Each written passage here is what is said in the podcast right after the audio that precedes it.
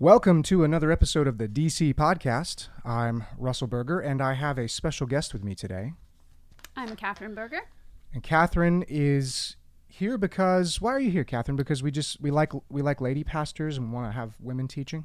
Uh, Because Sean's out of town, I think. Yeah, Sean, well, it's more than that. So Sean is Sean is out of town. He's taking a much needed uh, break, and while he's gone, we are going to continue our series on prosperity theology, on Word of Faith teaching, and this subject in particular that we're going to be talking about today. I thought you could offer some particularly good insights on because one of the things that prosperity theology promises is Health, wealth, and happiness. health, wealth, and happiness, and you are Happy. well. You're not always. you're also our, a resident sick person. Yes. So you've thought a lot about this theology. We've wrestled through this together as a married couple. We've we've had to study scripture and try and wrap our minds around things like sickness in the gospel. What we're going to do today is we're going to take the promises that prosperity theology usually leads with, this health, wealth, and happiness idea, and we're going to look at where they're getting that in the Bible, or, or what proof texts they're using to justify that teaching. So one of the main places they go, interestingly enough, is the atonement. So we're going to talk about the atonement, Christ's work on the cross, and what that means. So when we talk about the atonement from a word of faith, uh, prosperity theology point of view, what are we talking about? How do they view the atonement? Uh, they view it not only as Christ dying for our sins, but also as Him dying basically for our suffering, for our sickness, poverty, um, sorrow, all of that being heaped upon Him, you know, through through His suffering on His way to the cross, dying on the cross, and so basically Him having done that and just kind of having a reservoir of all of that that we can tap into, and we should through faith be able to find healing. Um, riches you Yeah. know all sorts of things Yeah, so the word you use there, I think, is key. It's it, they they view the atonement as the creation of this reservoir of spiritual blessings that you can tap into if you exercise your faith. And so, if you're not experiencing these blessings, uh, it's on you to fix that because there's there's clearly something wrong. Now, I I don't want to knock down a bunch of straw men today. I want to make sure that we're interacting with the the brightest and best minds of this word of faith theology. And so we're going to do a lot of quoting. We're going to we're going to read verbatim from other people's words. If you're not into that sort of thing, this is probably the wrong episode for you. Uh, but I have three quotes right here that kind of help frame this understanding of the atonement as creating a reservoir of blessings. Uh, the first is from Andrew Wommack. He says, God's supernatural divine healing is available to all of us, and it is part of the atonement that Jesus died to produce. So there's that idea of producing these blessings that we can then take hold of. Uh, here's Colin Urquhart talking about this idea of healing in the atonement. He says, When Jesus stood bearing the lashes from the Roman soldiers, all our physical pain and sickness were being heaped upon him. It is as if one lash was for cancer, another for bone disease, another for heart disease, and so on. Everything that causes physical pain was laid on Jesus as the nails were driven into his hands and feet. And then finally, this is from a teacher by the name of Derek Walker. Every new covenant blessing is ours through Christ's atonement, including financial blessing. So, again, I, I want to make sure we're being accurate and fair in the way that we try and summarize the views of these teachers. Uh, so, as we go along, you're going to hear us quote for them, but primarily we're going to interact with healing in the atonement. It's historically the first of these doctrines to develop, it's the one that people tend to embrace more frequently. Uh, even people who would deny a lot of the teachings of the Word of Faith movement and prosperity theology will still embrace healing in the atonement. Um, but they share the same errors. So whether you say, well, the, the atonement gives us financial blessing or the atonement gives us healing, it's the same basic idea that, that they're that they're operating from. So, what are the errors here? Well, the first and biggest error that I would say this this stems from is a confusion of cause and effect. Right? So it's a confusion of the sin from the effects of the sin. Can you give me an example? Well, I guess just saying that, you know, the things that arose from the fall Mm-hmm. uh, versus saying that the person is sick because of something that is inside of them that they're doing incorrectly. Right. So sin uh, versus you know your act, the act of sinning versus the effects of sin that maybe are both part of this natural world, effects of the fall, uh, disease, sickness, injustice, all the things that we experience as creatures living in a fallen world. So yeah, it's that conflation of cause and effect that leads to a lot of this language of you know Jesus bore your sickness, as if sickness itself was a sin. Uh, so where does that come from? Well, one of the main places this comes from, and where teachers who teach this will point to, is Isaiah. Uh, you have it pulled up on your phone, yes. don't you? It's Isaiah uh, 53, 4 and 5, and they'll often use the King James Version, Mm-hmm. so I'm going to read from that one. Uh, bear with me if I speak incorrectly. Surely he hath borne our griefs and carried our sorrows, yet we did esteem him stricken, smitten of God, and afflicted. But he was wounded for our transgressions, he was bruised for our iniquities. The chastisement of our peace was upon him, and with his stripes we are healed. Yeah, so with his stripes we are healed. With the lashes Yes. that he experienced on, uh, from the Roman guards, he was he he bore our sicknesses and our illnesses and our griefs. Uh, various translations will say he bore our pain. Right. Uh, when we see this verse used in fulfillment of, of that prophetic foreshadowing, we see it used in Matthew. In Matthew's gospel, he speaks very plainly in his translation of that text about the sickness side of things, that Jesus was healing people physically in his ministry in his ministry on earth. Right. Uh, we see Peter use the same thing in his first letter in Scripture, but he uses it in a much more spiritual sense. Or if, if you read it within the context there, it's clear that he's talking about this, the saving and healing of souls. But there is an element, and I, I want to be fair here, there is an element to which this is very clearly talking about physical healing. And I think that's mostly when you read it in Matthew. Yeah. Um, and I and I don't like you said I don't think that's the case in Peter, and I think it's really important that each text is is read in context Right. and within the entire Bible. That's right. right. So here's where we see prosperity teachers use this. Uh, Gloria Copeland says Jesus bore your sicknesses and carried your diseases at the same time and in the same manner that he bore your sins. And that's her drawing from this text. Uh, and that's just not true. That that's not true at all. What we see here happening in Isaiah if you understand, if, if your hermeneutic includes figures of speech, you will recognize that Isaiah is using a figure of speech called a metonymy. And a metonymy is something that not only does Isaiah use and other prophets use, but it's throughout the Psalms. It's, it's a very common figure of speech within the Old Testament. And basically, a metonymy is where you take two things, two, two concepts, two terms, and those terms happen to be so closely related that you can switch them out for the sake of brevity and still get your point across. Right. Uh, cause and effect, switch them around. Right? that's what we see happening here. Uh, g- a good example of this is I Googled it. So Google is a company, but I can turn it into a verb that basically means I went online and I searched for it. And I can just say I Googled it. Right. That's a metonymy. So a good biblical example of this metonymy uh, in the New Testament is found in Luke chapter 16 with the rich man and Lazarus. So Lazarus is is suffering and miserable after death, and he's saying, "Lord, I beg of you, send." Lazarus to my family to warn them. I've got five brothers, and I don't want them to end up end, end up in the same situation that I'm in. And this is what Abraham says: They have Moses and the prophets. Let them listen to them. So basically, he's saying they have the law, the Pentateuch. They have they have the Old Testament, but he uses Moses and the prophets, the authors of the Old Testament, as sort of a substitution for that. That's another metonymy. This figure of speech here in Isaiah uh, is the same thing. Jesus did not literally bear our sicknesses. That's the effect of the sin. He also, this is interesting too. So in 1 Peter chapter 2, we see Peter says, He himself, this is Jesus, bore our sins on his body on the cross. That's actually a metonymy too. Right. Jesus didn't literally bear our sicknesses. They weren't laid on him in a physical, literal sense. He didn't literally bear our sins in a physical, literal sense. He bore the wrath of God, the punishment, the penal aspect of our Right. sins that we deserved. He bore that in our place because of our sins. And because disease and sickness and death are all an effect of sin, all of those terms can be interchangeably used within this figure of speech. And the biblical authors get their point across per- perfectly well. Right. So we just need to be careful not to confuse sickness with sin. So Christ bore our punishment that we deserve for our sins. That mm-hmm. sickness is not a debt that needed to be paid for. Right. Our sin incurred a debt a, that the justice of God demanded be paid. And if we confuse those things, we're going to end up with some really strange theology about Jesus bear, literally bearing cancer and heart disease and infertility and all the other diseases we experience Right. um, which is which is just an over literalization of the text and a failure to recognize a very common figure of speech within the Old Testament. Now, A.B. Simpson, who's a very prominent early Pentecostal faith teacher who who wrote extensively on this subject.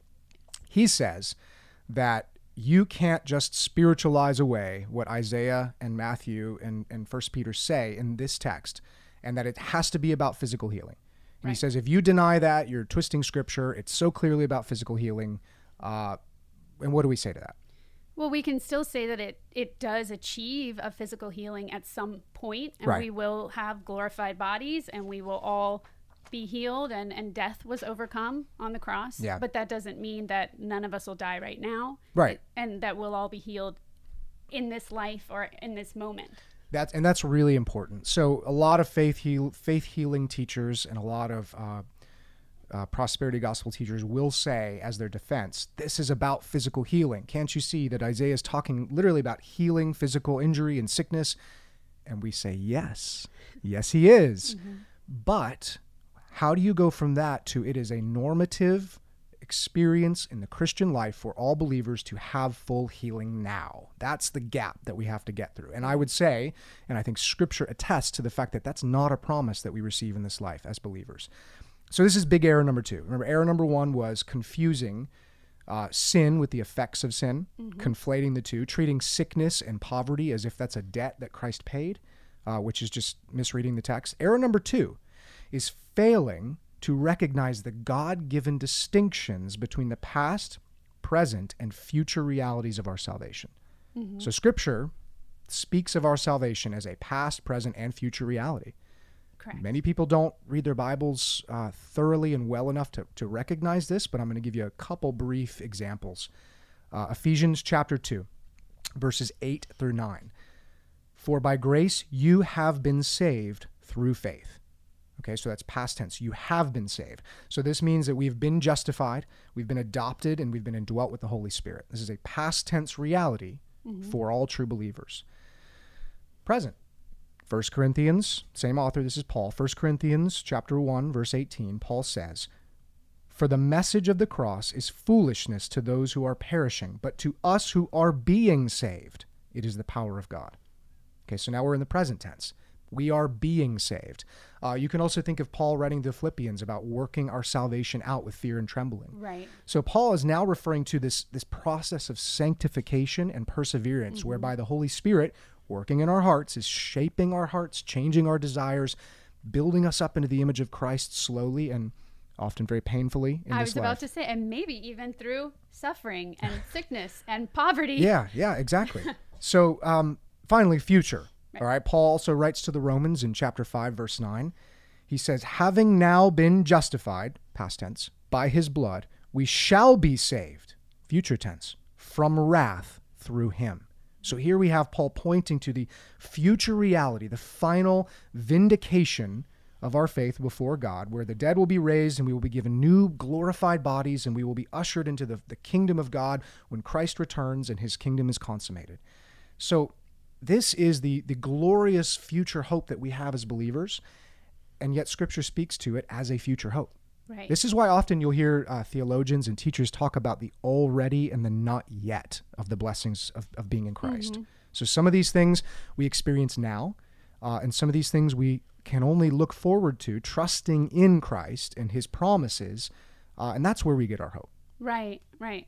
We don't necessarily need the things that the prosperity gospel is promising us, the things that really actually make us focus on this life too much. Often, yep. And instead of thinking about, you know, focusing on Christ and imitating him, like you said, and then also thinking of, you know, the the unseen, the eternal, and and the Yeah. the hope that we have because of Christ and the eternal life um, that we look forward to. That's right. And, f- and your faith is a hope in things unseen. That's right. And and so what we see here is again, I want to be fair.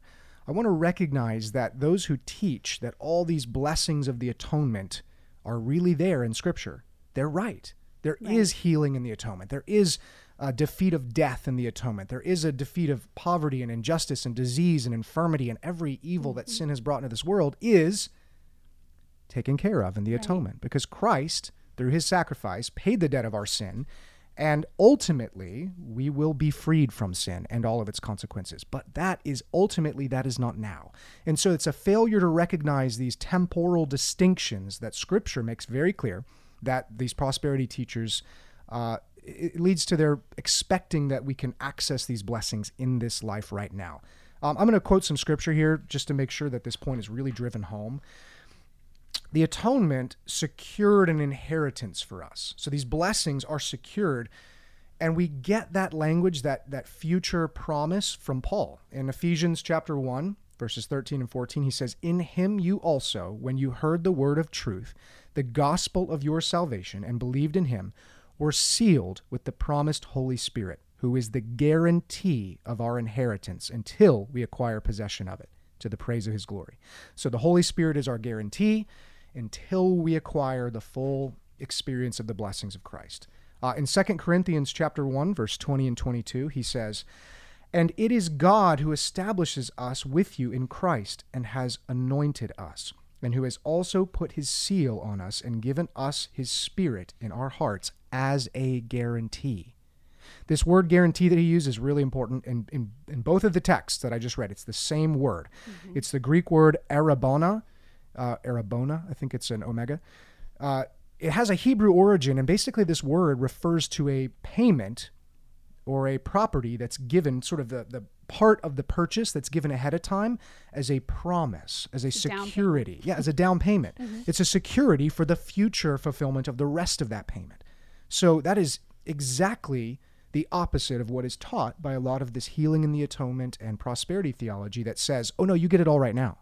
Paul is saying, no, no, no. Those future blessings that we all will experience, the, the freedom from sin and disease and all the consequences of sin, that's in the future, and the Holy Spirit is your down payment in this life.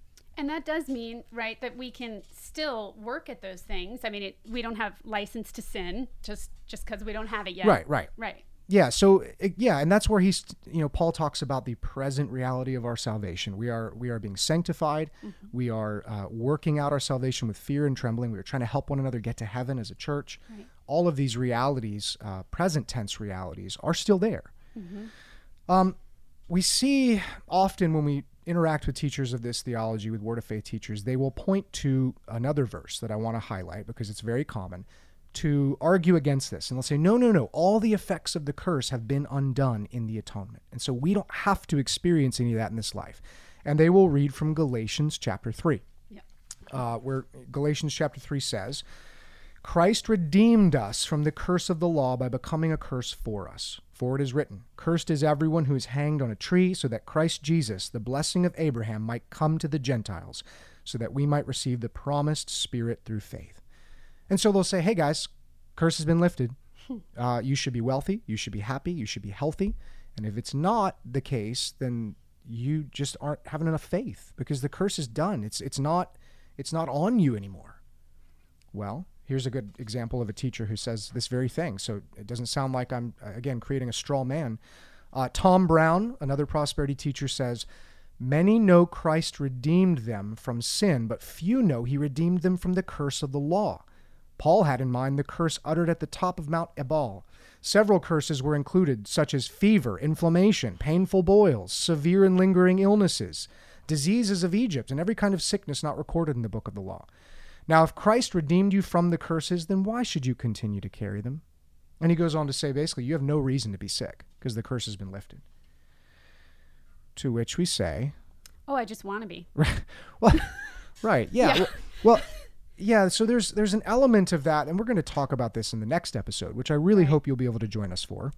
If I you can, plan to. You can make that 50 foot walk across the house. It would be a real pleasure to have you. Yes. I want to talk about how this view leads to a lot of very significant spiritual harm in the people that that don't receive the healing that they want. Right.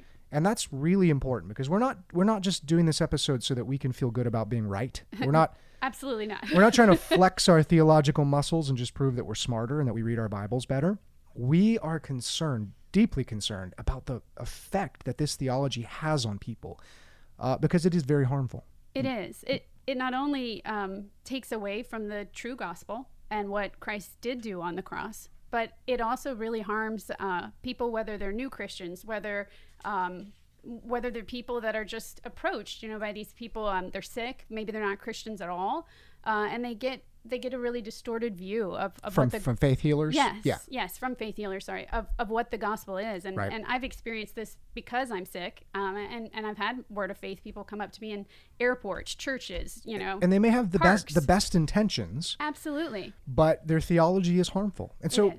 Yeah. last thing before we wrap this up, this is a really compelling argument against this in, in my mind.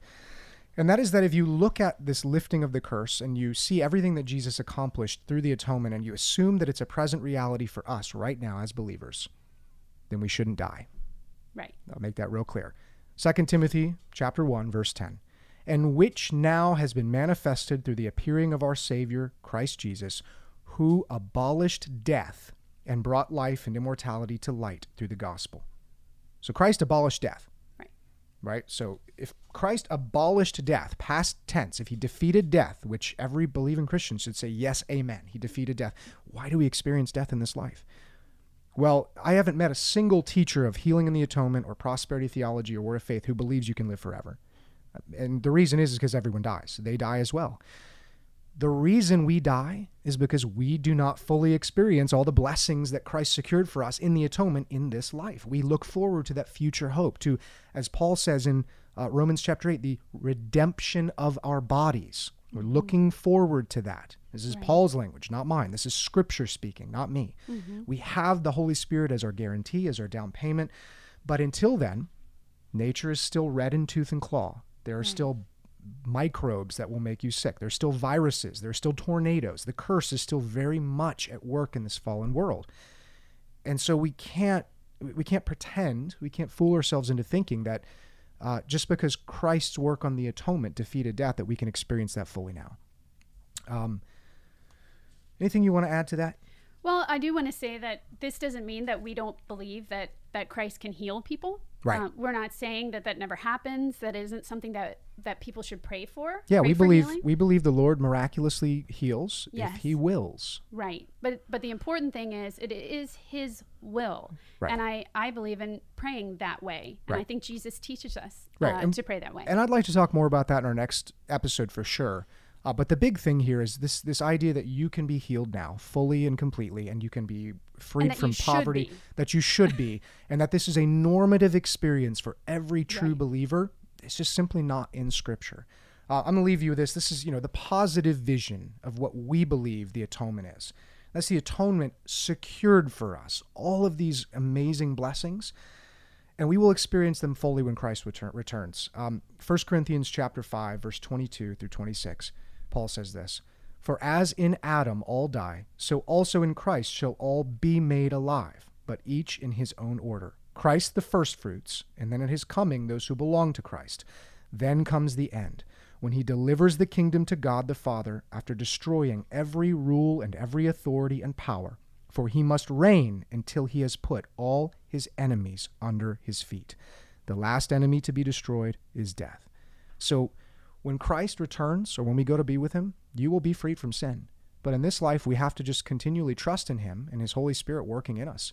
Uh, and, and that is a different sort of hope. It's a different sort of promise. And it is a much more beautiful and sure promise than the promise that you can be healed right now, today, uh, because that promise is not biblical. right. So uh, resources, you can check our uh, comments in this, or not comments, the the episode description. There we go. Check the episode description. We have a couple books on prosperity theology that I'd like you to check out. And uh, stay tuned. We're going to have more episodes on this very subject soon. So th- Thanks for having me. Thanks, Catherine, our special guest. Also, thank you to our two interns who've been helping us. If you've noticed, our website has a little bit more posting going on. It's because we have some people who actually pay attention to it. uh, so, yeah, follow us on Facebook, Twitter, Instagram, all that good stuff. And uh, look forward to some exciting future content. Right. Thanks for listening. Thanks.